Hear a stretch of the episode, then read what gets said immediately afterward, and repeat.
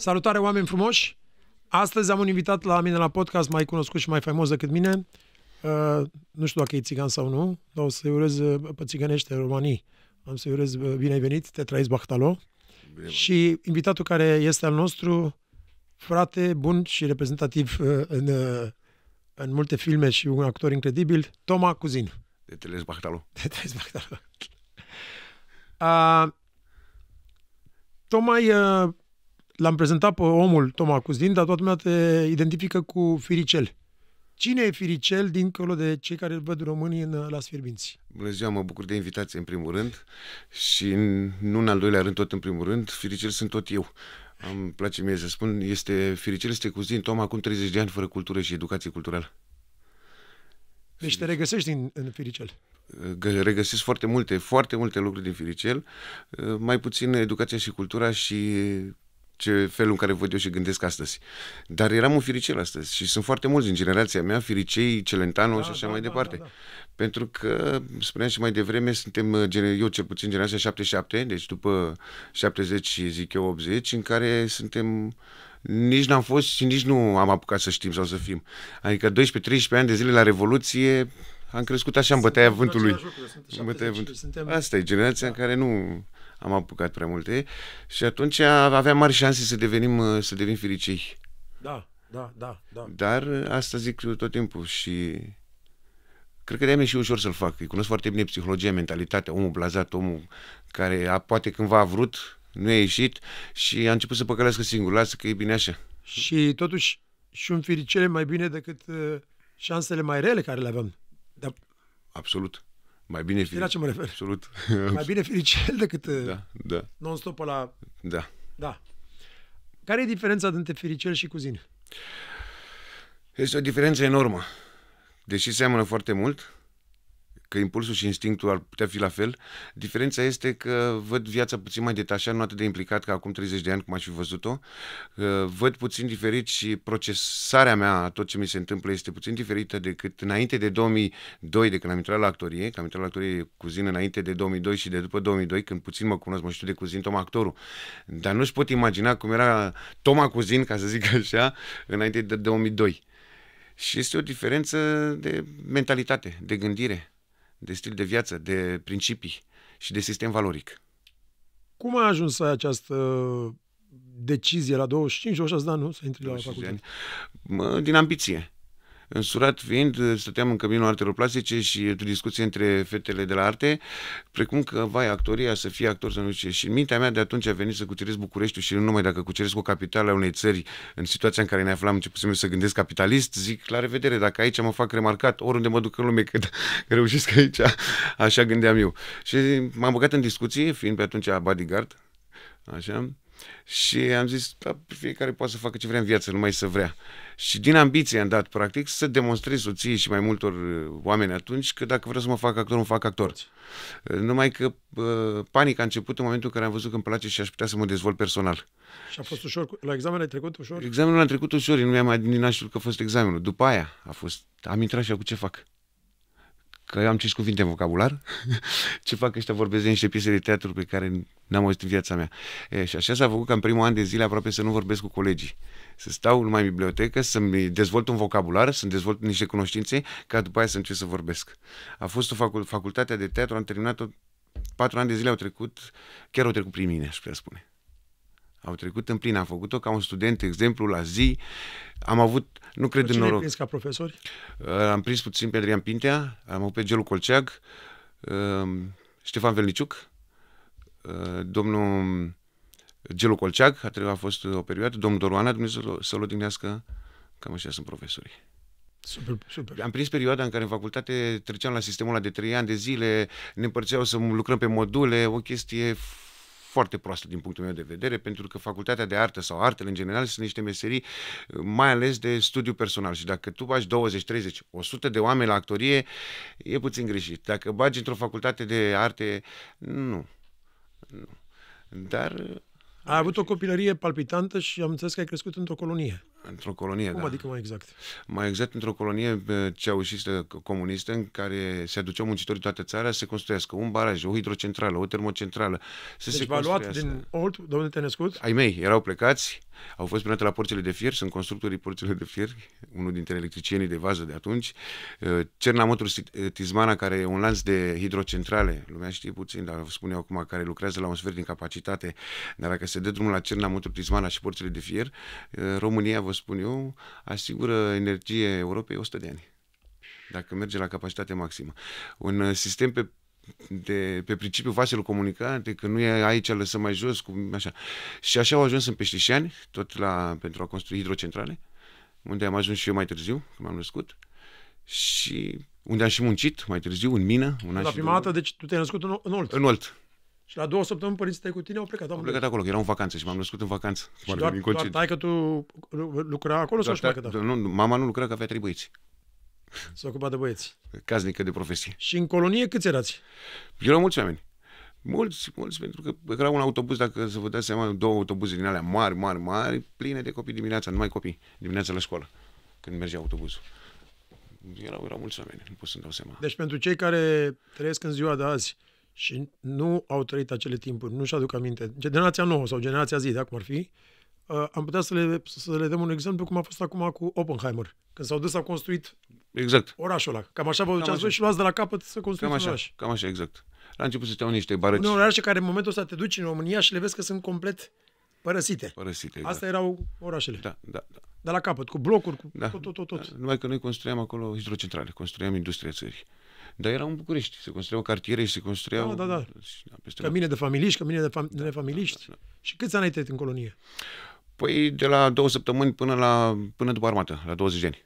Wow, exact acolo în zona aia. În... Exact acolo, cu un an de zile după armată mă uitasem, îmi luasem ceva în Târgu Jiu și știam Târgu Jiu, că din miner m-am transferat la Doina Gorojului ca dansator, în interes de serviciu. Și miner la ce vârstă ai devenit? La optsprezece ani. În timpul bacului... Pe toată lumea asta făcea acolo. În timpul bacului se făceau angajările unde nu se făceau angajări, pentru că în nouăzeci și cinci se închideau tot. Se închidea tot, tot, tot, trebuia să se închidă și m-am angajat așa, cu chicuvai, cu intervenții. Nu te mai angaja nimeni. Ia să terminase, să te angajezi în nouăzeci și cinci era, ouleu, era un câștigat la loto. Era varianta să pleci în țară sau să te angajezi. Asta era. Și după aceea te-ai angajat la Doina Gorjului. Doina Gorjului, dansator. După ce să dansezi? Ne-am înnebunit. Și era și puțin frustrat, că a prins balurile, horele satului și nu știu, am împiedicat. Apropo, eram foarte gras când eram mic, am fost mai grăsuț așa, o, am transformat, eram grăsuț. Și mi-era ciudă că toți dansau la hora înainte și eu nu dansam cu fetele, că nu dansa nimeni cu mine. Și așa, din, cred că din frustrarea asta m-am dus și am învățat să dansez, să învăț mai multe jocuri. Dar am devenit profesionist, solist balet chiar. Deci am înțeles că ai plecat la unsprezece ani de acasă. La unsprezece ani m-am mutat singur. În aceeași colonie m-am mutat singur mai încolo ca să nu mai deranjez părinții când plec și când vin de acasă. Să nu ne mai certăm, să ne mai împiedicăm. Devenise spațiu prea mic, trei băieți mari. Ce ai plecat doar tu da. sau și, și frații? Eu și aveam un frate mai mare, cu un an, doi, când eu mi-am luat în Târgu Jiu, s-a dus semnată, mai luat o garsonieră în Târgu Jiu și el s-a mutat în Târgu Jiu, după aia și eu. Și acum cum, cum faci? Că încât am înțeles, nici dai curaj să lași copilul acasă singur două ore. Ba, las singur, acum îmi plăci singur. Acum băiatul meu, de exemplu, e îndrăgostit, care e iubit, are șaptesprezece ani. Mulțumesc de să trăiesc. Da. Slavă Domnului. Cum ești ca tată? El zice că, da, că sunt un tată bun. Eu cred că sunt uh, prea puțin prezent. Dar dacă el nu simte, e bine așa. A înțeles că tata trebuie să asigure confortul, să asigure necesarul și mama trebuie să fie bună cu ei, să le facă de mâncare și să învețe cum e cu arta și cultura, să educe. Deci soția ta lucrează sau stă acasă? Nu a lucrat, e tot artistă și e mai greu să se angajeze ca artist și atunci am convenit, fie artă și cre creșteți propria creație. Adică a lucrat, lucrează acasă, face tapiserie, văd pânsele astea aici și a făcut și face tapiserie. Dacă îmi crești doi copii în București cu un soț actor, alegi. Deci primul cu tare și al doilea cu tare. Uh, șaptesprezece ani și paisprezece ani, fata. Mulțumesc să vă trăiască. Mulțumesc, Meda și Nicodim. E... E un miracol. Copii, nu? E un miracol. Nu magie, nu vraje, este un miracol. Că miracolul nu se poate explica. Orice magie o explici, orice vrajă o explici, are o tehnică în spate. Miracolul e miracol. Și nu-l vede toată lumea și nu-l înțelege toată lumea. Și cred că din toate lucrurile care le facem le abordăm, toate, toate proiectele, în tot ce ne punem în sufletul, poate asta e cel mai mare miracol în viața noastră și nu suntem conștienți. Corect? Așa este. În momentul în care hotărâști să devii părinte, ai șansa să te crești pe tine, aia, dar cu mentalitatea pe care o ai acum. Și, și ai șansa să liber. cureți multe traume, multe... Și stai liber. Și ai șansa, spunea cineva, uh, ce înseamnă să fii părinte? Să fii, să primești dragostea, exact ce ai primit. Fii generos să, în a primi. Da, să, să fii exact ce n-ai primit tu de la părinții tăi. Cu copiii trebuie cu să fii generos în a primi, nu una da. Da. Să nu te lauzi, să nu te bucuri că ai dat, că ai reușit, ci fii generos când copilul îți dă, când vine spre tine. Îți mai amintești ce ai făcut cu primii bani câștigați? I-am pus deoparte să-mi cumpăr speranța. Într-un borcanel. Păi dacă cea mai mare, azi, mamă, să avem speranța, avem speranța, vende toate. Unde, unde se cumpără speranța? De la bâlci, că de acolo se cumpărau de toate. Și am pus bănuți, tataie mea la primul. Spune la oameni ce este speranța. Păi speranța e o minciună, e nimic. E ceva că să te facă să uiți că n-ai mâncat astăzi. Credința te ajută să mănânci mâine de două ori dacă n-ai mâncat astăzi. Pentru că dacă eu sper că plouă, s-ar putea să nu plouă o lună și să mor de foame. Dacă eu cred că dacă sap și la doi, trei metri, cinci metri dau de apă, s-ar putea ca mâine să am ce mânca. Frumos. Cum e să trăiești cu sentimentul că intri în mină, da? Și nu știu dacă mai ieși. În anii nouăzeci erau foarte... De-aia se zice noroc bun. Nu se zice, hai noroc, sănătate, zice noroc bun. Din... Scrie acolo sus să stai salutul, noroc bun. Cum ți-o fi norocul? E... Cam Au e... fost accidente cât timp... Eu am prins unul unde la... am dat... Erau... E... Puțin știu, nu era neapărat de... nu era o mină de cărbune. Era o mină pe care te duceai sub pământ și săpai pe sub munți ca să ieși la zece kilometri să te întâlnești cu alt tunel. Făcea parte din acest lanț hidrocentrale, Cernamotru, Tismana. Și tream vreo trei-patru kilometri acolo, sub pământ, și se pușca cu dinamită. Și când se pușca cu dinamită, nu știi ce găsești acolo. Și am dat și peste un lac subteran care ne-a luat ca pe șoareci. Altădată a explodat o capsă și s-a surbat în spatele nostru tavanul și a rămas acolo prins și în front. Închiși, nu știam dacă mai ieșim, nu mai ieșim, e noapte, e zi. Acolo, e, acolo înțelegi ce înseamnă luminița de la capătul tunelului. Că te-ai stat blocat, te rugai la Dumnezeu? Cum? N-ai avut timp. Au trecut două zile fără să ne dăm seama că au trecut, fără să ne dăm seama că am fost acolo. A fost o senzație în care trebuie să aprinzi eu, stăteam toți și de frica gazelor sau de frica așa. Patru persoane eram. În care la un moment dat unul zice, bă, n-am terminat gardul. A fost primul lucru care aș trebui să termin gardul ăla.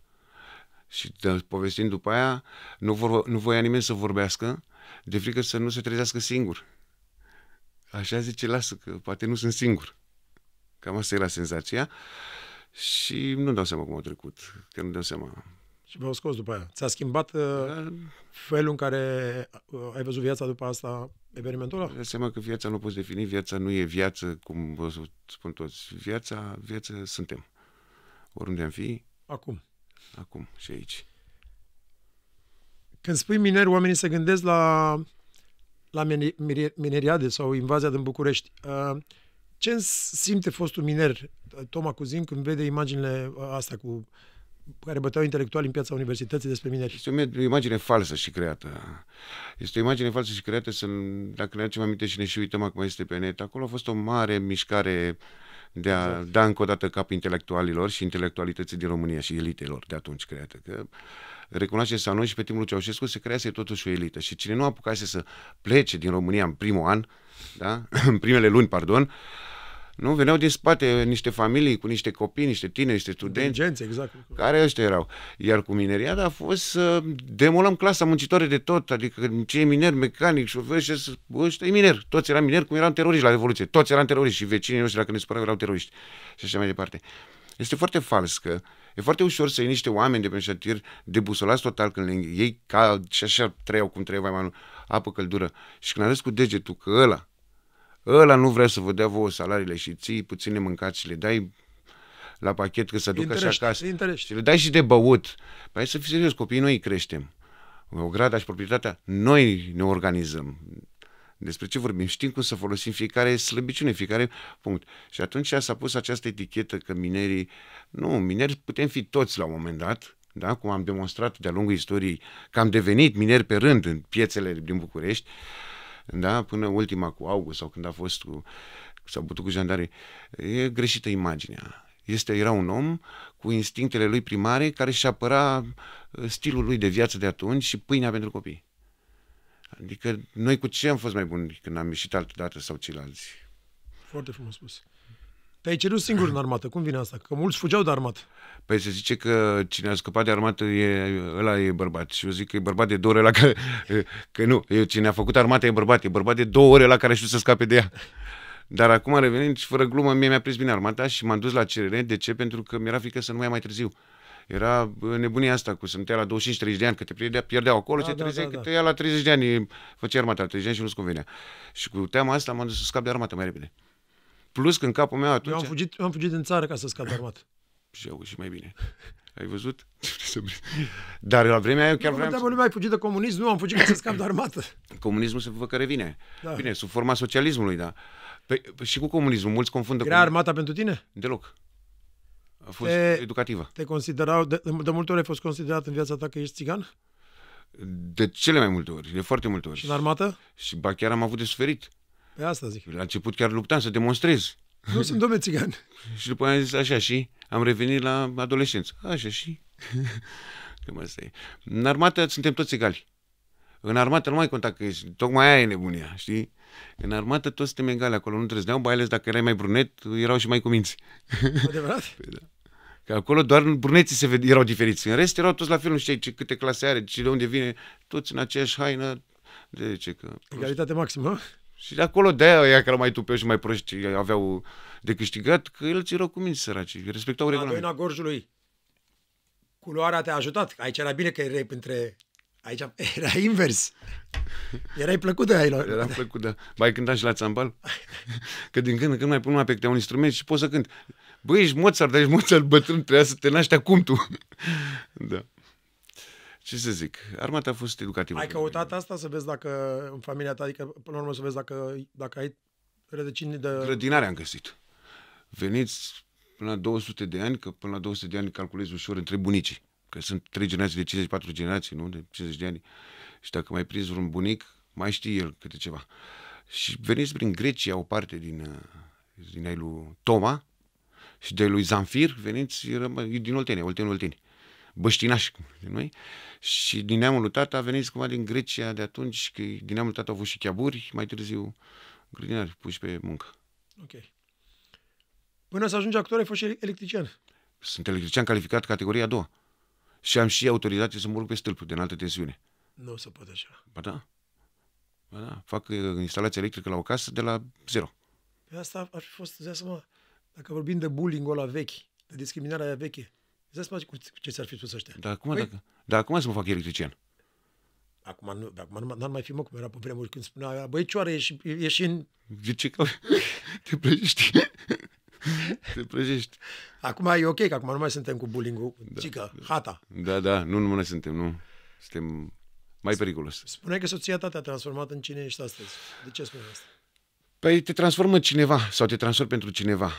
Ea mai mult sau mai puțin. A fost la vremea aia, la șaisprezece ani, șaptesprezece ani când ne-am cunoscut, primul om venit din altă parte, acolo la țară sau pe, în colonie, și se uita la un băiat din colonie, se uita la mine ca la un om normal, ca la un, ca la un om. Adică nu n-am văzut că se uită la mine ca la un colonist, se uită la mine ca la unul care are mai poate mai puțină educație, mai puțină carte. Adică nu vedea diferența asta. Și cred că asta, de fapt, m-a făcut. Faptul că nu mă judeca sub nicio formă, faptul că dacă vorbeam, spuneam o tâmpenie sau făceam un... eram, nu știu, un dezacord... mi spunea în așa fel încât îmi venea să fac mai multe. Adică omul care e bun și cred că, de fapt, asta m-a schimbat. M-a făcut să devin, m-a făcut să nu mai fie frică, să fiu vulnerabil. Că de fapt asta ne ține pe loc și nu ne dezvoltăm. Frica de, de a-ți manifesta emoția, felul de a vedea, de a gândi, vulnerabilitatea asta de, pe care, în care ne aruncăm atunci când ne descoperim. Și cred că asta m-a ajutat mai mult decât orice și atunci, da, e un om, o situație. În cazul meu este soția, care orice aș fi făcut, nu judeca. Și atunci dacă nu ți-e frică să greșești, s-ar putea să descoperi ceva mai bun. Că tot ce e inovator, tot ce apare, este făcut din greșeală. Nu din ani de studiu. Ani de studiu, dar la un moment dat, ia mă, ce are dacă pune și asta? Și atunci a ieșit. Povestește-mi cum ți-ai cunoscut soția și cum ai cucerit-o. De cunoscut, am cunoscut-o vara, că venea acolo, ne-am cunoscut la țară, da? Cu copilul nebunul așa. Am cucerit-o, din propriu spus cucerită, cred că mai mult m-a cucerit ea pe mine. Și la discotecă, cu două zile, în care am scăpat-o de o bătaie, de un scandal, fără să ne cunoaștem, fără să vorbim, și după aia, după vreo trei ani de zile, în care m-am băgat cu ea în seamă și am stat vreo trei zile acolo de vorbă și cam așa a început. Aveam șaisprezece ani. Nu, nouăsprezece ani, că la șaisprezece ani am cunoscut. Cum erai când erai, când erai mic? Erai bătăuș, te băteai cu băieții? Erai rău? La doisprezece ani, treisprezece ani fugeam și mă spălam. Nu am... Deși știam că poate pe unii pot să tintesc. După treisprezece ani... Ai început să-i toci. Am început cu o palmă, dar și a fost suficient. Da. Era mai mult sau mai puțin scandalagiu, pentru că era singura noastră, așa reacționam, impulsiv. Adică noi nu aveam lege, nu aveam frici. Adică era singura frică, era legea junglei, frica, că și astăzi, principiul de bază a legii, forța brută. Deci cine era mai tare, ăla făcea legea. Mai târziu, din frustrare, din Chuck Norris pe care l-așteptam, am devenit mai sportiv, așa, și... Te băgai? Mă băgam și... Îți era frică? Deloc. Ți-o luai sau băteai? N-am luat niciodată bătaie. Da, m-am bătut.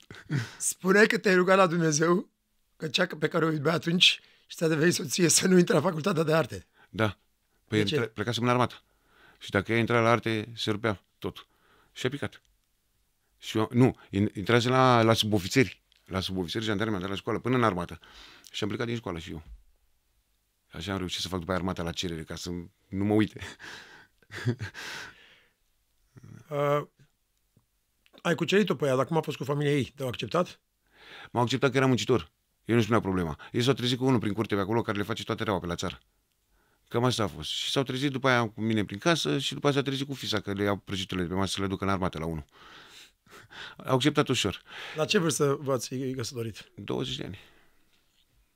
douăzeci de ani, douăzeci și unu, douăzeci de ani. Cu runie direct? Cu runie. De fapt ne-am căsătorit când am venit eu în București ca să stăm în cămin, în aceleași, în aceeași cameră. Ăsta a fost impulsul, de fapt. Eu în căsătorie, n-am crezut foarte mult în căsătorie, cum, e ea de, cum a fost, de-aia a fost și ușor să o denigrezi, căsătoria celor. Pentru că căsătoria e un act, e un contract. Familia e cu totul altceva. La mine a fost, am avut, mi-am dorit familie, n-am dorit să mă însor. Așa că la noi a apărut actul că a trebuit ne folosea. De fapt, asta e, să stăm în aceeași cameră, cam așa a fost. Și după un an am făcut și nunta. Am făcut totul că era o afacere. Dădea bine, că fata își dorește nuntă și eu mă gândeam că poate face niște bani, că de fapt asta e, să pleci în viață. Dacă te duci la țară pe timpuri, ți aducea un sac de porumb, ți aducea ceva acolo, un porc, un vițel, fiecare cea, porneai în viață. Cam asta e, de fapt, să te căsătorești. Ai intrat și la facultatea de sport? Da, am făcut trei ani. Am intrat la box și la atletism ca și specializare, am dat specializare la atletism. Am descoperit că a murit un mare atlet în mine atunci. Era foarte, foarte bun la fugă. Norocul deci meu. La fugă erai bun. Norocul meu. Că la bătaie eram mai puțin nervos și când te enervezi, fugi, pierzi, bine. Pierzi în orice. Facultatea de teatru pentru tine, crezi că acolo a fost momentul când te-ai când te-ai regăsit și de când am înțeles, de când am înțeles ai spus că uh, dacă ai speranțe, le ai pe toate într-un interviu. Dacă ai credință, asta e cu speranță, o explicam mai devreme. Speranța nu există pentru mine și noroc. E un automatism pe care eu deja am încercat să-l scot, pentru că ce spunem pe gură ne definește sau ne duce mai departe. Norocul, mamă, ce norocos a fost. Nu știi cum și-a adus la norocul. E știință, cum zice Caragiale, la mine nu e noroc, e știința mea, merchezul meu, bună oare, țiu cărțile cu mâna dreaptă, scurt cu stânga, cum zice el acolo. Și așa este. Trebuie să fii pregătit în permanență și atunci ai noroc. Dacă ești foarte bun și nu te blazi și în continuă evoluție tu cu tine, mamă, cât noroc ai în viață. Dacă îți faci munca cu dăruire, nu pentru bani, s-ar putea să trăiești bine din ce faci. Deci nu văd norocul. Noroc ce? Că dăm cu zarul. Nici acolo e noroc. Și aia e știință. Că știe, ăla știe zarurile cum sunt mai mari, mai mici, de os, de plastic. Știi cum să dea cu ele. Știe. Și la biliard. Erai barbugiu? Nu, dar am jucat când eram mici, că se juca și risca, cum ziceam noi, la perete. Nu. Jocurile de noroc niciodată. Firicel joacă? Firicel nu joacă nimic, joacă pe alții în picioare. Nu. Jocurile de noroc nu, erau ferite. Pentru că jocurile de noroc... Dacă a... ar fi să să zicem că ai folosit, cum folosesc mulți actori în Hollywood, de, de metod, da? Metoda.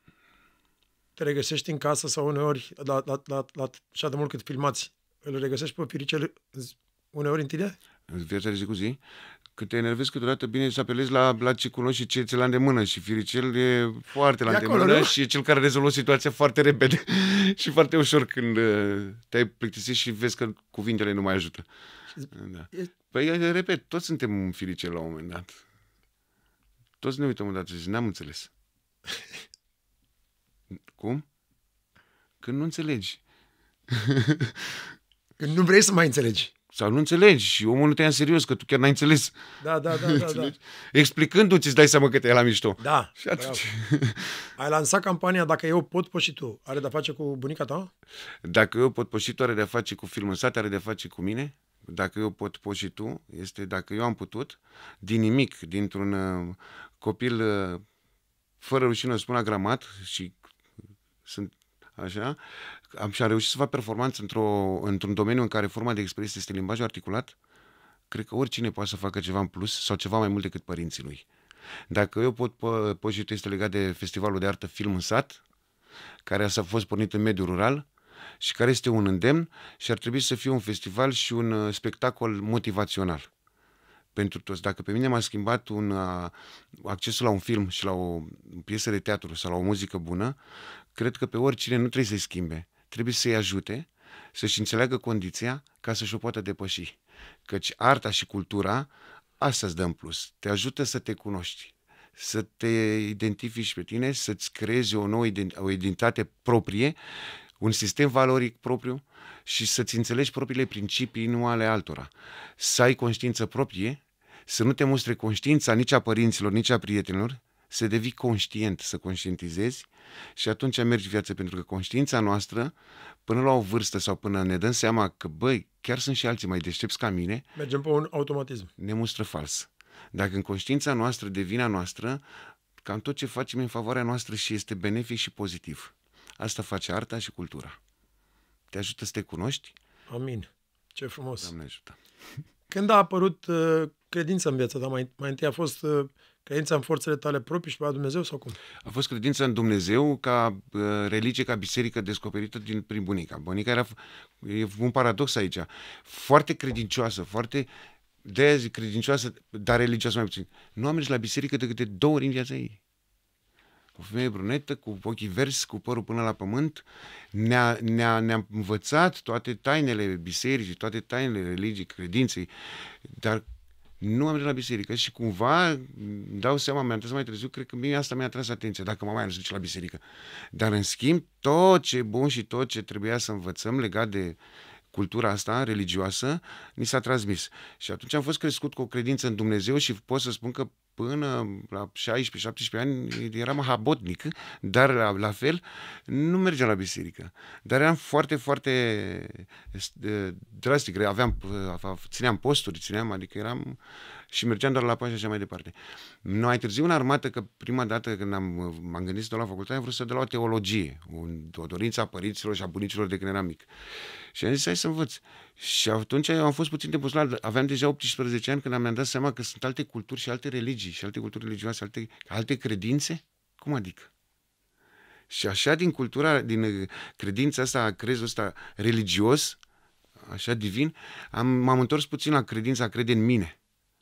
Ce-ar fi să credem mai întâi în mine, să devin conștient că sunt, că exist, da? Că trăiesc, că pot face ceva, că de acolo unde sunt s-ar putea să modific tot și să am grijă în ce fel modific, în bine sau rău, și când sunt singur modific spațiul, s-ar putea să nu-mi placă să intru în depresie.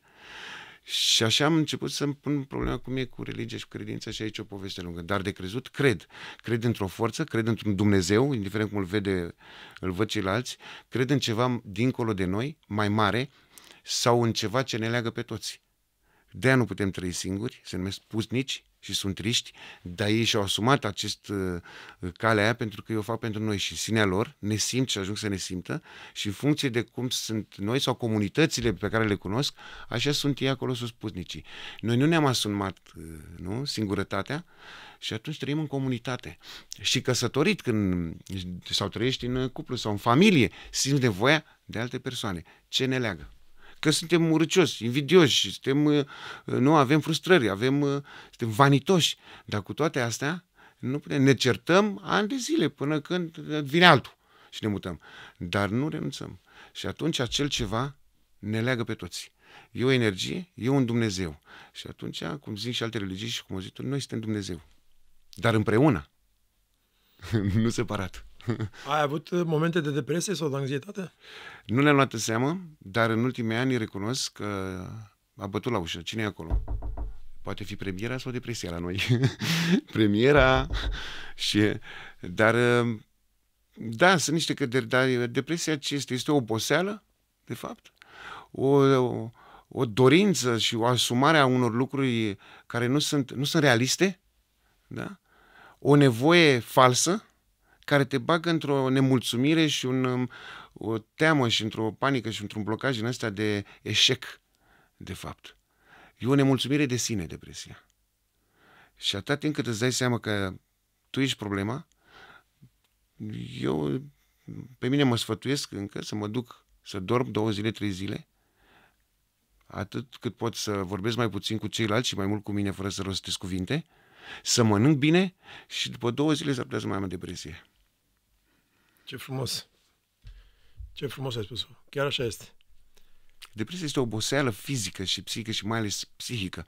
O oboseală nu de muncă neapărat, o oboseală a ceea ce... De stres. Te gândești și ceea ce... Trebuie să devenim foarte realiști. Și așa cum învăț copiii să ne trăim fiecare zi emoțional și emoțional-afectiv, în plin să te manifesti, că atunci îți pare, eu măcar am făcut, am încercat și s-ar putea să-și primești înapoi, dar pe termen lung să gândim foarte rațional și foarte pragmatic. Că totuși viața socială, pe lângă viața personală, există reguli și regulamente și în viață, ca să faci ce vrei, am învățat eu că trebuie să faci ce trebuie. Cât de mult te-a ajutat mediul în care ai avut colaborări și cu oameni, cum e, de exemplu, și în Las Fierbinți sau în fiecare mediu? Adică e clar că tu ești suma celor din jurul tău, corect? M-a ajutat foarte mult pentru că să cunoști psihologia, să, să, să-ți dezvolți capacitatea de a te, te integra în, mai, în, mai, în diferite clase sociale, în diferite medii, devine un atu, devine un skill mai târziu. Și de fapt cam asta ar trebui să învățăm toți sau să ne învețe părinții prima dată, să ne adaptăm. E ca aia, libertatea ta începe, se ține unde începe libertatea mea. E, ca asta ține de fiecare în parte. De ce zic asta? Pentru că um, de noi ține. Acolo unde ești trebuie să te adaptezi. Adică trebuie să fii foarte conștient de, de, de condiția ta. Și dacă ești sincer da. și onest cu tine, nu intri în conflict. Bă, îți mai deștept ca ăsta și mai prost ca ăsta. Dar dacă ăsta e mai deștept ca mine, mai merită să fac eu pe ăsta prost? Știi? Și dacă noi suntem atunci foarte corecți cu noi, te adaptezi și atunci te înțelegi, comunici. Nu contează că noi ne punem mai sus sau mai jos și ne, punem, ne poziționăm prost. Și atunci am învățat să ne, mă poziționez egal și să-mi asum. Față de asta eu știu puțin mai mult. Dacă vrea să învețe bine, ăsta știe mai multe ca mine, trebuie să fiu atent. Să nu-l deranjez, că dacă îl deranjez nu mai învăț de la el. Nu mai învăț, bravo, nu, nu și atunci ceva. Cam asta e. Și să am puterea să nu mă simt incompetent sau inferior lui. Ciudată, trebuie de să accepti. Da. Asta mă aducă la nu când eram mici, să te fac, bă, prostici, mă. Asta cu, bă, prostule, bă, nebun. Era o chestie că nu era neapărat jignitoare. Poate mă supăra la început. Mai târziu am început să zic mulțumesc. Semantica era. Să zic mulțumesc, dar spune și de ce, ca să nu mai fiu, că dacă mai mergem pe drumul ăsta, s-ar putea să mai fiu prost și să ne toți. Care crezi că este rostul nostru pe pământ?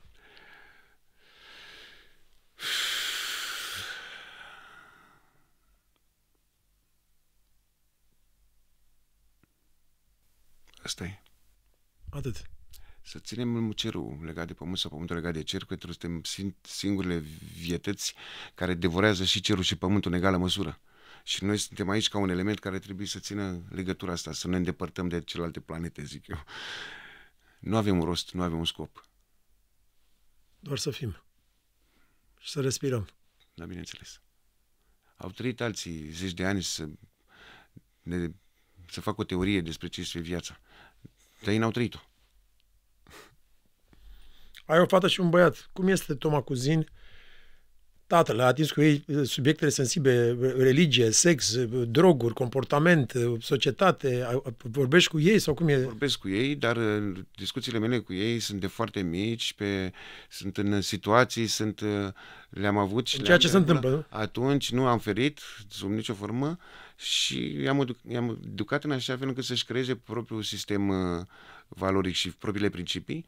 Despre religie am zis că nimeni nu te învață cum e cu religia, le-am deschis perspectiva, i-am pus să studieze, să afle, i-am învățat ce înseamnă credința, asta le-am putut să le explic cât am putut eu, ce înseamnă să ai credință, dar în rest, nu te țin, vorbim despre sex, ce să vorbesc cu copilul despre sex, ce să vorbesc cu fata mea, ce vorbea mama cu mine, nu, dar dacă copiii sunt cultivați și educați, nu e nevoie. Te învață ei pe tine. Dezavantajul e că ești la oraș, dar noi la țară vedeam găina, vedeam porcul, vedeam animalele, învățam mai repede. Dar instinctul există, n-ai, trebuie să-i... I-ai dus la Peștișani? Da, mi-am dus. Îi duc în fiecare vară. Și? Le place. Le place foarte mult. Ție îți mai place? Îmi place foarte mult, de-aia am pornit acolo filmul sat, la Peștișani. Este o zonă foarte frumoasă, o energie foarte bună, nu o spun numai eu. Te invit la anul, poate facem un frumos spectacol acolo. Și e, e o zonă... Avem în Peștișani, peștera, dacă, asta poate să spun multe, unde s-a găsit primul așezământ uh, omenesc din Europa. Wow. Prima așezare omenească din Europa, peștera Cioara. E cunoscută mai puțin de... Așa, dar e cunoscută de speologi. Veneau și făceau acolo tabere de speologie. Adică este un loc destul de important. Povestește-mi puțin despre acest proiect uh, Film în Sat. E important pentru câți mai mulți oameni să audă această inițiativă ta. E o inițiativă care, de fapt, te întorci înapoi la fierul ierbii, de acolo de unde ai plecat, unde am plecat, unde am plecat toți, și aduci spune... înapoi oamenilor de la fierul ierbii artă și cultură. Le aduc aminte că de acolo vine, nu le, nu le aduc înapoi. Aduc înapoi oamenii, poate de acasă, de, din străinătate, că sunt în generația treizeci și cinci plus, patruzeci, care încă n-au prins de cinci sau s-au săturat să muncească acolo, care revin în sat. Acolo unde, pe unde am ajuns deja în cele șase sate, uh, au început să se întoarcă. Zice, băi, hai că se întâmplă ceva. Da, uh, a plecat povești, da, din Dorin, de când eram, de când eram mici și mai departe. Da, de fapt, vreau să nu plece copilul de lângă mine, ca să pot să cresc de poții. Dacă n-am putut, că am fost o viață de, în, pe fugă cu copiii mei, măcar cu nepoții să mă plimb, dar dacă copilul pleacă, se duce... pleacă și n-am nepoți, rămân singur. Și cam asta e.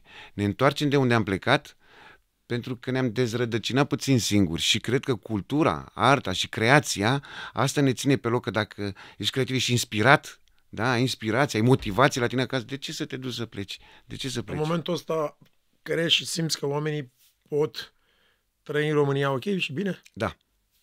Da. Dacă vrei, poți. Dacă eu pot, poți și tu. Doar trebuie să-ți alegi un lucru pe care să-l faci din plăcere, dar să-l faci bine. Este o țară care de-abia acum începe să dezvolte. Dacă eram în, plină, în prim prag de, în prag de dezvoltare și în plină dezvoltare, este o țară în care oricine, în orice domeniu, este nevoie. E loc.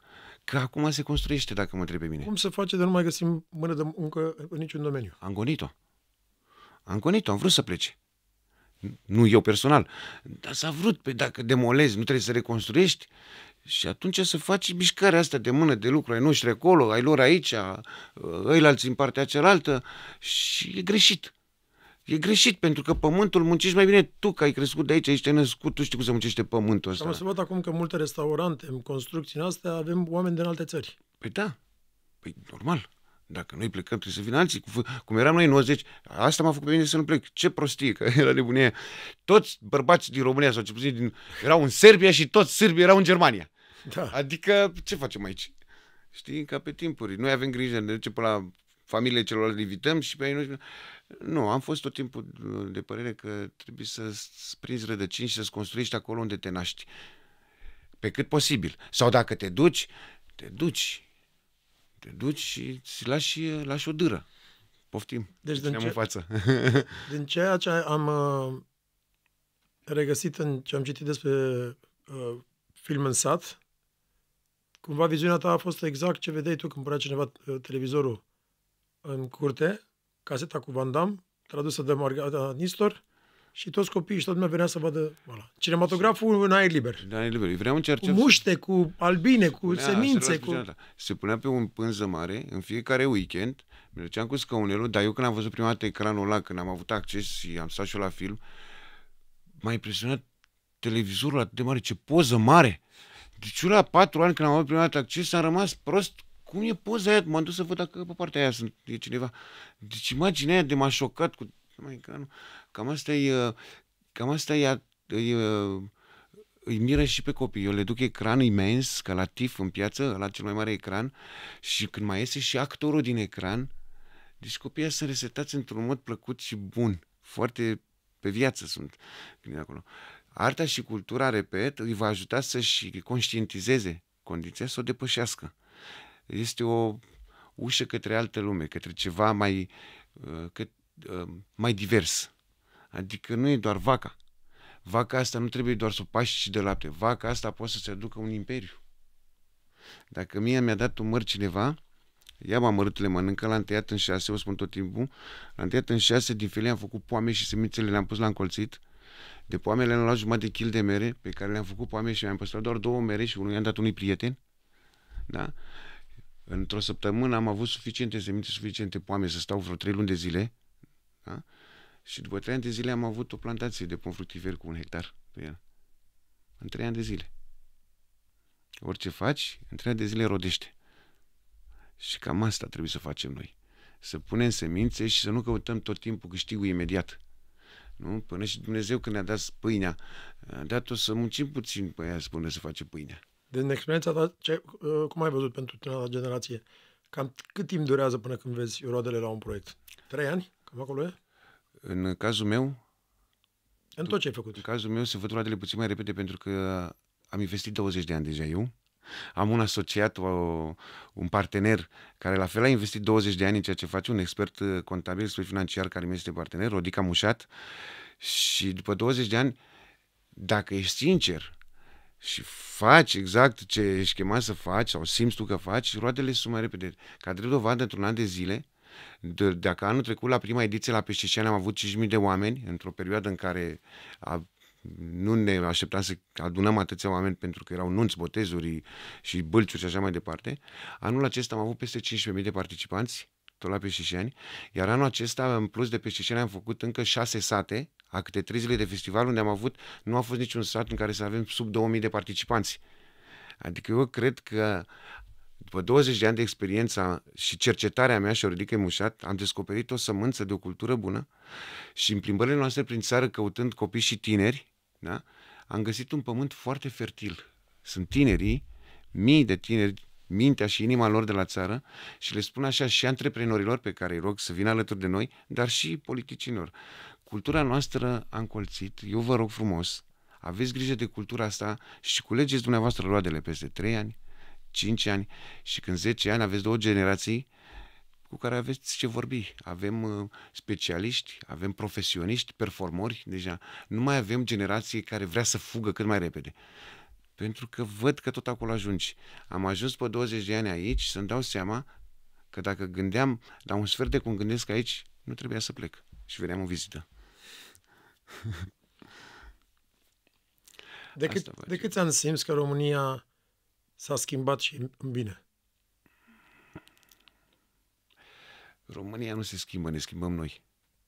E ca Las Fierbinți, cât mai ține. Atâta timp cât, politi- cât se schimbă, când se schimbă clasa politică, ne schimbăm și noi. Atunci moare Las Fierbinți.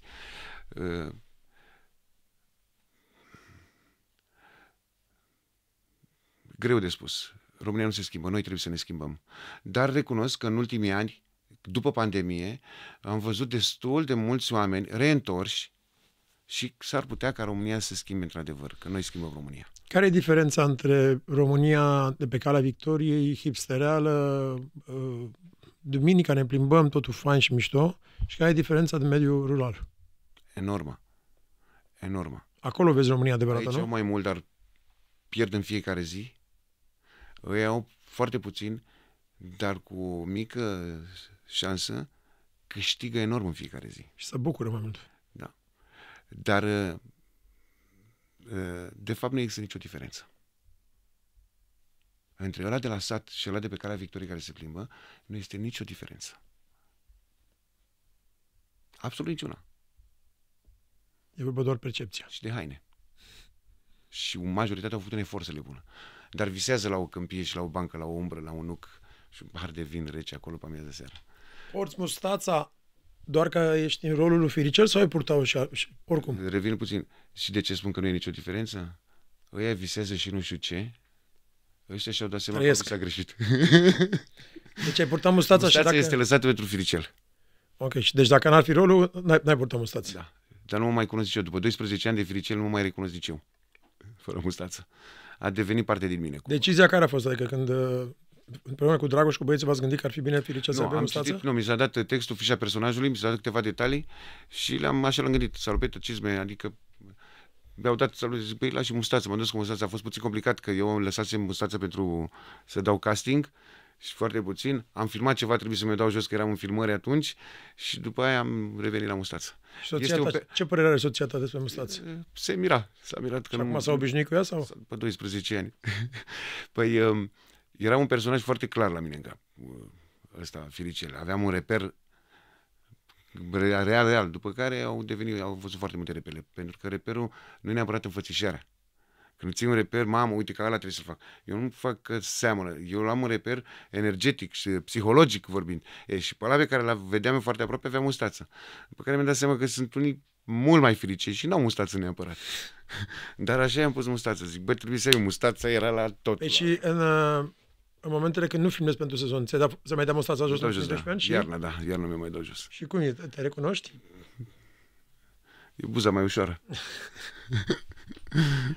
Ce face Firicel în timpul liber? În timpul liber muncește. Nu prea am timp liber. Încerc să-mi creez un timp liber. Am avut ultima perioadă festivalul, am spectacole, joc la teatru. În seara asta am spectacol, Doamne ferește. Un spectacol destul de încărcat emoțional, afectiv. Și cu spectacolul ăsta am trecut prin ce trăiește actorul când are mortul în casă și joacă seara. În ziua în care l-am îngropat pe tata, am jucat seara acest spectacol în care am un monolog în care jumătate laud și jumătate în jur. Și a trebuit să-l joc. Ce tare. Când a murit taică-tu? Acum șase luni, aproximativ. Condoleanțe. Mulțumesc, Doamne ajută.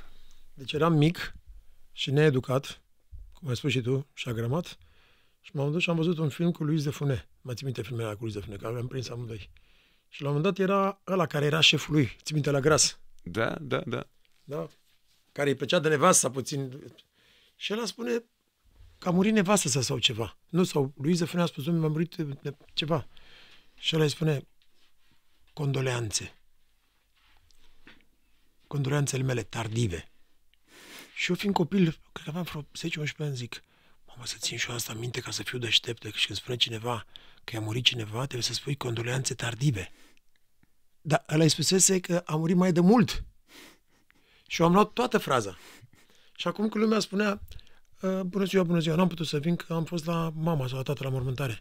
Condoleanțele mele tardive, dar... vrei să fii mai mult și de fapt e, devii mai ridicol. Da, da, da. Toți avem întâmplări de astea. Toți le avem, da. A, mi-a povestit uh, maica mea, care este o, cred că o cunoști, eu am cunoscut-o acum cinci ani. Este, mai mult ca sigur o cunoști, este floreasa după colț la universitate.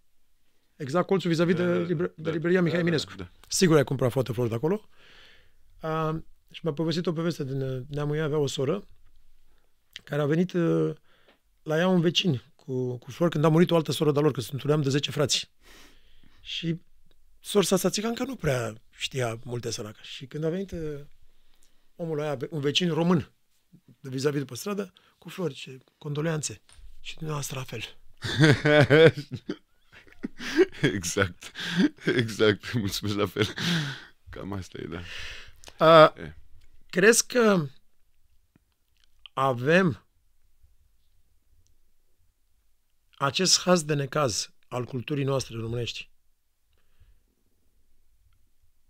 Vedem de multe ori doar lucrurile de de luat în haz, în râs de la Las Fierbinți. Dar acest haz de necaz al nostru sau această atitudine cumva neaușe, cumva din mediul rural. Dacă o ștergem total, total, total, și am fi invers, am fi această uh, nouă generație de corporatiști, de vreau o țară ca afară, de astea, unde este echilibru, unde a pierde cumva și personalitatea noastră și a fi cine nu suntem? Înțelegi, înțelegi întrebarea? Principiul de bază al comediei este tragedia. Râdem ca să nu ne dăm seama că râdem de alții. Râdem de alții că e mai ușor. Cine are puțin minte și e corect cu el, mai greu să râzi. E o lecție de fapt comedia. Vine acum cineva și să ne aducă un pahar cu apă și vezi că e cablul ăla acolo, îi spui odată, aia las, oh, vezi că e cablul acolo, aia las. A treia oară îi spui, vine și sparge dinții aici. Râzi, mă, du-te, Doamne, iartă-mă, că nu știu, te mai uiți puțin la el să vezi dacă omul nu moare și mai râzi mai departe. Dacă... Dar ăla și-a spart dinții, și-a spart fața, să tă, să duce. Cam asta e comedia. Fiecare vede cât și ce poate. Poate fi o lecție sau să râde. Și la un moment dat, data viitoare ne sparge noi dinții. Când râzi de altul, râzi, da. Da, da. Gândește-te și cum a ajuns acolo. Dar din punct de vedere cultural, eu întreb, ce se întâmplă în Las Fierbinți, există oarecare un realism românesc? Merită să schimbăm total sau într-un echilibru cu acest realism al hipsterii corporatiste? E un fals ce fac corporatiștii astăzi. Asta... Vrem o țară ca afară, dar muncim pentru afară. Aici am, am vrut să... am spus să tot. Vreau o țară ca afară, ea muncește la tine în țară și pentru țara ta. Aș spune eu. Altfel, când vrei o țară ca afară, du-te acasă, puneți în grădină. Du-te, fă-ți, schimbă-ți gardul la părinții acasă, dacă vrei o țară ca afară. Nu munci tot afară. Ce se pare adică, că... Las Fierbinți, ar trebui să ne coboare puțin cu picioarele pe pământ. Adică, Las Fierbinți îți arată, pe lângă toată incultura aia, pe lângă toată lipsa de educație, îți arată, adică, îți arată că se poate totuși dacă vrei. Adică dacă eu de azi pe mâine totuși am ce să mănânc, mă mai cer cu ea de la gaz, de la lumină, dar eu nu fac nimic, Firicel nu face nimic să-și bea toată ziua. Eu cred că ar trebui să fie încurajator.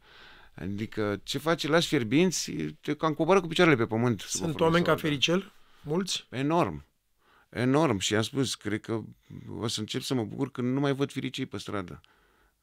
Și când nu mai vezi, îți dai seama că ți-ai făcut treaba încet, încet. Măcar că nu vrea să mă identifice cu mine, că avem și avantajul. Asta, că... adică ar trebui să ne uităm și la partea pozitivă, adică cineva care se uită și spune, bă, nu vreau să fiu ca Firicel. Păi cam asta e, dar deocamdată prima dată mi-e uite pe Firicel. Zice, ție, ia uite, am un prieten, exact tu. Sau am un prieten. Dacă el conștientizează... Că și el e Firicel. Că din râs, da, ăla... Altfel n-ai fi prieten cu un alt Firicel. Dacă conștientizează asta și asta e Firicel, devea, îți dai seama care, de ce, de ce, care sunt problemele. Când identifici cauzele, efectele s-ar putea să fie diferite dacă le schimbi puțin. Cam asta ar trebui să facă. E, comedia bună e textul, subtextul, contextul, pretextul. De-aia ține Las Fierbinți. Adică una e ce spui pe gură, una e cu ce scop o spui, în ce context o spui, da? Și în, de ce? Într-un mod, într-un mod nu mă refer doar cultural, artistic, a noi doi ce facem ca artiști. Mă refer într-un mod cultural al rom românismului, cultura românească, da? Că spunea, e un citat foarte faimos, că all that remains of civilization is their culture and history. Tot ce rămâne a unei civilizații este cultura și absolut. Istoria. În mod, într-un mod cultural, nu artistic, cultural, da? Da. Sunt lucruri bune care se întâmplă în această paradigmă a culturii la Fierbințului, care are și lucruri românești reale. Din păcate lipsește cultura, tradiția și cultura din Las Fierbinți. Asta lipsește cu desăvârșire. De-aia nici nu mai punctăm unele lucruri. Paștele, Crăciunul, se trec așa cum se trec azi. Nu mai au valoare. Nu mai au importanță. E un episod care s-a făcut de curând cu cultura, cu arta la noi, când dă oia o statuie jos pusă de nu știu cine și dă prima jos statuie. Vine Celentano și zice, bă, să n-ai arta, cultura noastră, ca să nu... E foarte frumos tot pasajul ăla. Din păcate. Asta face film în sat. Exact asta face, că i-am îndepărtat și creștem pe... Stau copiii acolo de... Ei nu-și dau seama ce bogați sunt, de fapt. Sunt atât de bogați, dar nu știu. Și asta văd, Toma, asta văd de multe ori și observ străinii la noi. Asta văd digital nomads, de aia care vând, își vând firmele da. milioane de euro și se mută în România, nu în București. Da, în țară, păi dar știu eu oameni, exact. S-au făcut comunități. Exact. Păi, dar asta fac milionari care sunt pleacă român... din țări, din... din Silicon Valley și să mută aici într-un sat. Că sunt români care muncesc în străinătate pentru unii care au pământ mai puțin ca ei. Un sfert din pământul lor. Dar sunt români care muncesc în străinătate pentru străini care își vând toată afacerea ca să, ca să, să vină România. România. Da. Cât, Sau... E extrem de ciudat asta, nu? Paradoxal. Păi de-aia trebuie să le reconfigurăm puțin, să le să-și ajutăm să-și regândească, să-și vadă. Să vadă. Puneți în fiecare zi în grădină și îl pun la toamnă aici cu lege.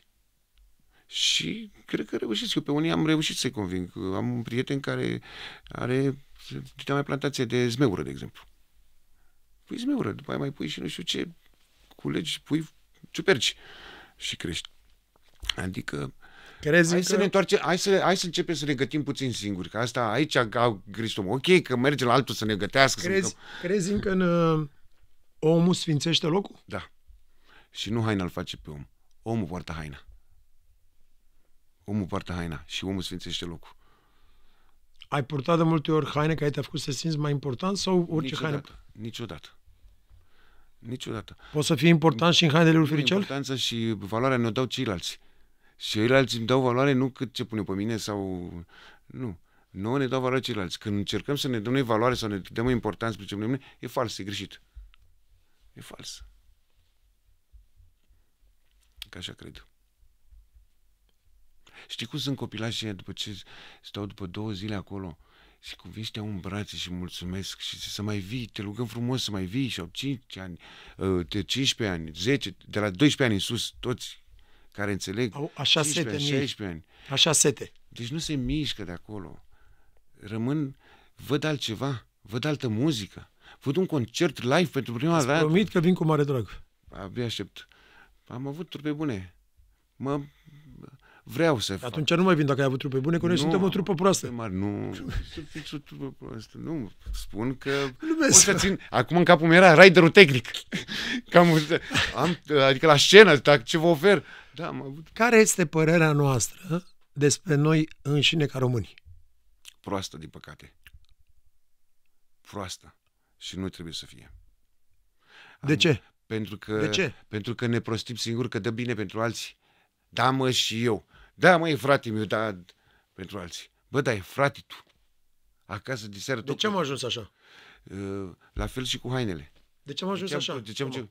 De ce? Din lipsa culturii și educației. Nu cred că eram așa întotdeauna. Nu, din lipsa culturii și educației. A rămas gumi-gumi în noi. Că e mai bun de la altul. Că dă bine. Să impresionăm. Adică să țărim etape. Asta facem noi prin ce facem. Și am fost invitat la o conferință acum câteva zile. Și l-am vorbit la niște corporatiști, adică head of board, ăia mari, mari, mari de tot, oameni de patruzeci și cinci cincizeci de ani. Și le vorbeam lor despre viață și despre un program de mentorat, m-au chemat să le vorbesc opt ore, foarte mișto, oameni super mișto, super fain, așa, high class în society. Și toți erau foarte impresionați și am trecut prin niște procese de astea cognitive, emoționale, le-am făcut un întreg de ăsta, că ești tu invitat ca speaker sau ca astea. Și acolo era și un olandez. Ăia era alții. Am simțit eu, vezi, ca român. În momentul când a pus orantez o întrebare, m-am simțit inferior. Cu sinceritate ți-o spun. Pentru că străinul încă este peste mine. Dar asta e mentalitatea noastră încă. Scăpune. Cum e mentalitatea... Nu, omul a pus doar o întrebare. Da. Dar și era la aceeași vârstă cu ceilalți, dar într-o dată... E... Adică, da, dar asta vine din noi. Treaba asta de este, este european. Complexul de provincialului. Da, complexul, da. Este euro, complexul provincialului. Păi cu asta trebuie să luptăm. Și ce zice, cum mi-a explicat mie globalizarea, băiatul meu, marele avantaj, unul din avantaje, care și avantajele ei. Deci eu sunt total împotrivă. Ne globalizăm, dar hai mai părând, mai să ne înțelegem altfel, mai pe la graniță. Deci așa, tati, unul din, zice așa, eu ascult aceeași muzică cu un băiat de vârsta mea din America sau de oriunde din lume. Mănânc aceeași mâncare. Mă uit la aceleași filme. Am același telefon. Am același telefon. E deja un punct comun. Deja copilul meu nu se mai simte sub nicio formă mai prostă cât în America. Adică nu mai are acest, uh, acest decalaj. Asta ne făcea. Sau în capul nostru era ok, pentru că așa... Oh, dar cu ce venim noi este la fel. Noi asta nu conștientizăm că și ea... Întotdeauna a fost la fel. Dar bineînțeles, se uită la noi, băi, eu am asta. Fiind ascuns superdeaua asta, am nevoie de viză, am nevoie de pașaport. Exact. La mine, ani de zile... Iată, la un moment dat aveam în, la mine în, în geantă trei pașapoarte. Ăla american, ăla românesc și ăla de diplomatic. Da. Și când ajungeam la, la, la graniță, să trec la graniță, tot îmi bătea inima. Da. Că a rămas de atunci, a rămas. Frica. Da. Frica aia, pe așa am fost crescut cu frica. o frică de că atunci când ți-a permisul și stai și ai probleme ca mine, de când vezi polițist, te dai jos, îl saluți, da, tragi pe dreapta, speli mașina, începi să speli, faci niște reacții din astea, te luci, dar tu ești ok, ești în regulă, și farul nu mai e spart, farul n-are de ce să se oprească, și gata, mă oprește, oprește singur, oprește singur, o frică, frica, e greu scăpăm de ea, da. În educație și cultură. Dar e o frică la, de, la nivel de conștiință colectivă a, a tuturor românilor. Da, aoleu, da. Voi fi în regulă? Suntem în regulă. Suntem în regulă. Am fugit prea... Adică plecatul ăsta al nostru de acasă, pentru că n-a fost un plecat. Tu ai plecat, când ai plecat, te-ai dus cu scop. Eu n-am plecat sau am venit în București, am venit cu scop. Plecatul la noi a fost o fugă. O văd eu ce fac. Exact așa a fost. Și nu, a fost nu a fost gândit sau pre, nu, premeditat. Mă întreabă, dar cum ai fugit? Mă descurc eu. Dar cum ai fugit? Zic, e așa de rău aici încât mă duc undeva să fac ceva mai bine. Și ai știu ce vrei să faci. Ai vrut... Plec că știu ce fac. Am plumut, am împrumutat bani. Nu merge. Mă duc pentru asta și pentru că au rămas. Eu rămas, eu rămas că se întorc. Fac doi trei lei și mă duc. Dacă plecau să plece, poate că se întorceau mai repede. Bravo. Adică, ori stai, ori ești, lanțul ăla îl transformi în elastic, dar ori te rupi de rău de lanț, ori tu prinzi viteză și elasticul ăla, te trage înapoi. Cam așa a fost generația, au fost generația de români care au plecat. Ei n-au plecat din țară. Ei s-au dus să muncească în altă parte, nu ca să plece brav, din țară. Brav, asta e diferența. Brav, exact. Când plec, plec, a, că văd eu, dar plec cu gând, la revedere. Dar dacă mă duc să muncesc, să mă întorc, e complicat, că sunt multe ore de mers cu avionul, vize, pașapoarte, stai că n-ai terminat treaba, nu ți-a dat toți banii că te-a văzut că ai fumat de trei ori. Nu mai. Și la noi ne e rușine, că am muncit atâția ani, eu trebuie să fiu cu banii, trebuie, mi-e rușine să sap la vecinul cu săpa când era mic. Da, da, da, da. Dar sap și la vecinul și la mine și la toți vecinii. Dacă nu vin înapoi să am casa cea mai mare și... Da, și n-a reușit. Există mâncare mai bună decât mâncarea românească? E mâncare bună peste tot, asta cu mâncarea, e, suntem noi mai buni decât tăilați. Nu, dar pentru tine, ce, ce te răcorește cel mai mult? N-aș, mâncarea românească peste tot unde am mâncat, m-a plimbat filmul românesc ceva, dar că la România nu se mănâncă. Pot să spun foarte... Se mănâncă bine. Se mănâncă bine, orice. Se mănâncă bine. Se trăiește bine România. Și eu sper cu film în sat, măcar câteva zeci de mii de tineri, să-i fac să înțeleagă cât de bine e România. Se mănâncă la film în sat? Se mănâncă. Și încerc să le dau, peste tot recreez, creez acea emoție afectivă. În Oltenia, pâine în țest, vreau să-mi răsă pâine în țest, roz și făcute pe grătar, salatea cu usturoi, să recreez atunci când vin oamenii, ce ne aducem aminte? Un miros? Un gust? Asta ne teleportează cel mai mult, în cop, cel mai repede în copilărie. Nu poți să fii plecat de o sută de ani, dacă n-ai apucat să mănânci la mama acasă odată, la bunica, s-a terminat. Nu mai uiți. Toma Cuzin, de obicei, la uh, încheierea podcastului, pun o întrebare tuturor în, uh, invitaților. Îmi pare, în primul rând, foarte, foarte bine, vreau să te cunosc de mult și chiar, chiar ești un super, super om. Mulțumesc. Chiar mă bucur și te-o spun de suflet. Mulțumesc. Și fericită pentru tot ce faci, Doamne ajută, chiar din, din, din inimă. Să zicem că peste cincizeci, o sută, o mie de ani cineva într-un metavers, da, așa, sau ce o să fie atunci, și să uită la noi doi aici. Și zic, ia să vedem ce vorbeau și nebunea. Care ar fi un, un citat, un sfat, o opinia ta, care generațiile viitoare, dacă s-ar uita la noi, ar fi o recomandare a ta în, în urma tuturor experiențelor acumulate din viața ta? Când te uiți înapoi, ai grijă să stai pe loc. Nu te uita din mers. Și după ce ai terminat de privit înapoi, atunci eu la fugă unde te uiți. În spate te uiți doar că stai pe loc. Și altfel fugi. Și așa își zice. Fă ce trebuie acum să nu-ți pară rău. Doamne ajută, să rămână mult. Să fii sănătos. Mulțumesc frumos. Mulțumesc. Mulțumim frumos. Nu uitați să vă abonați, să dați subscribe și jos comunismul!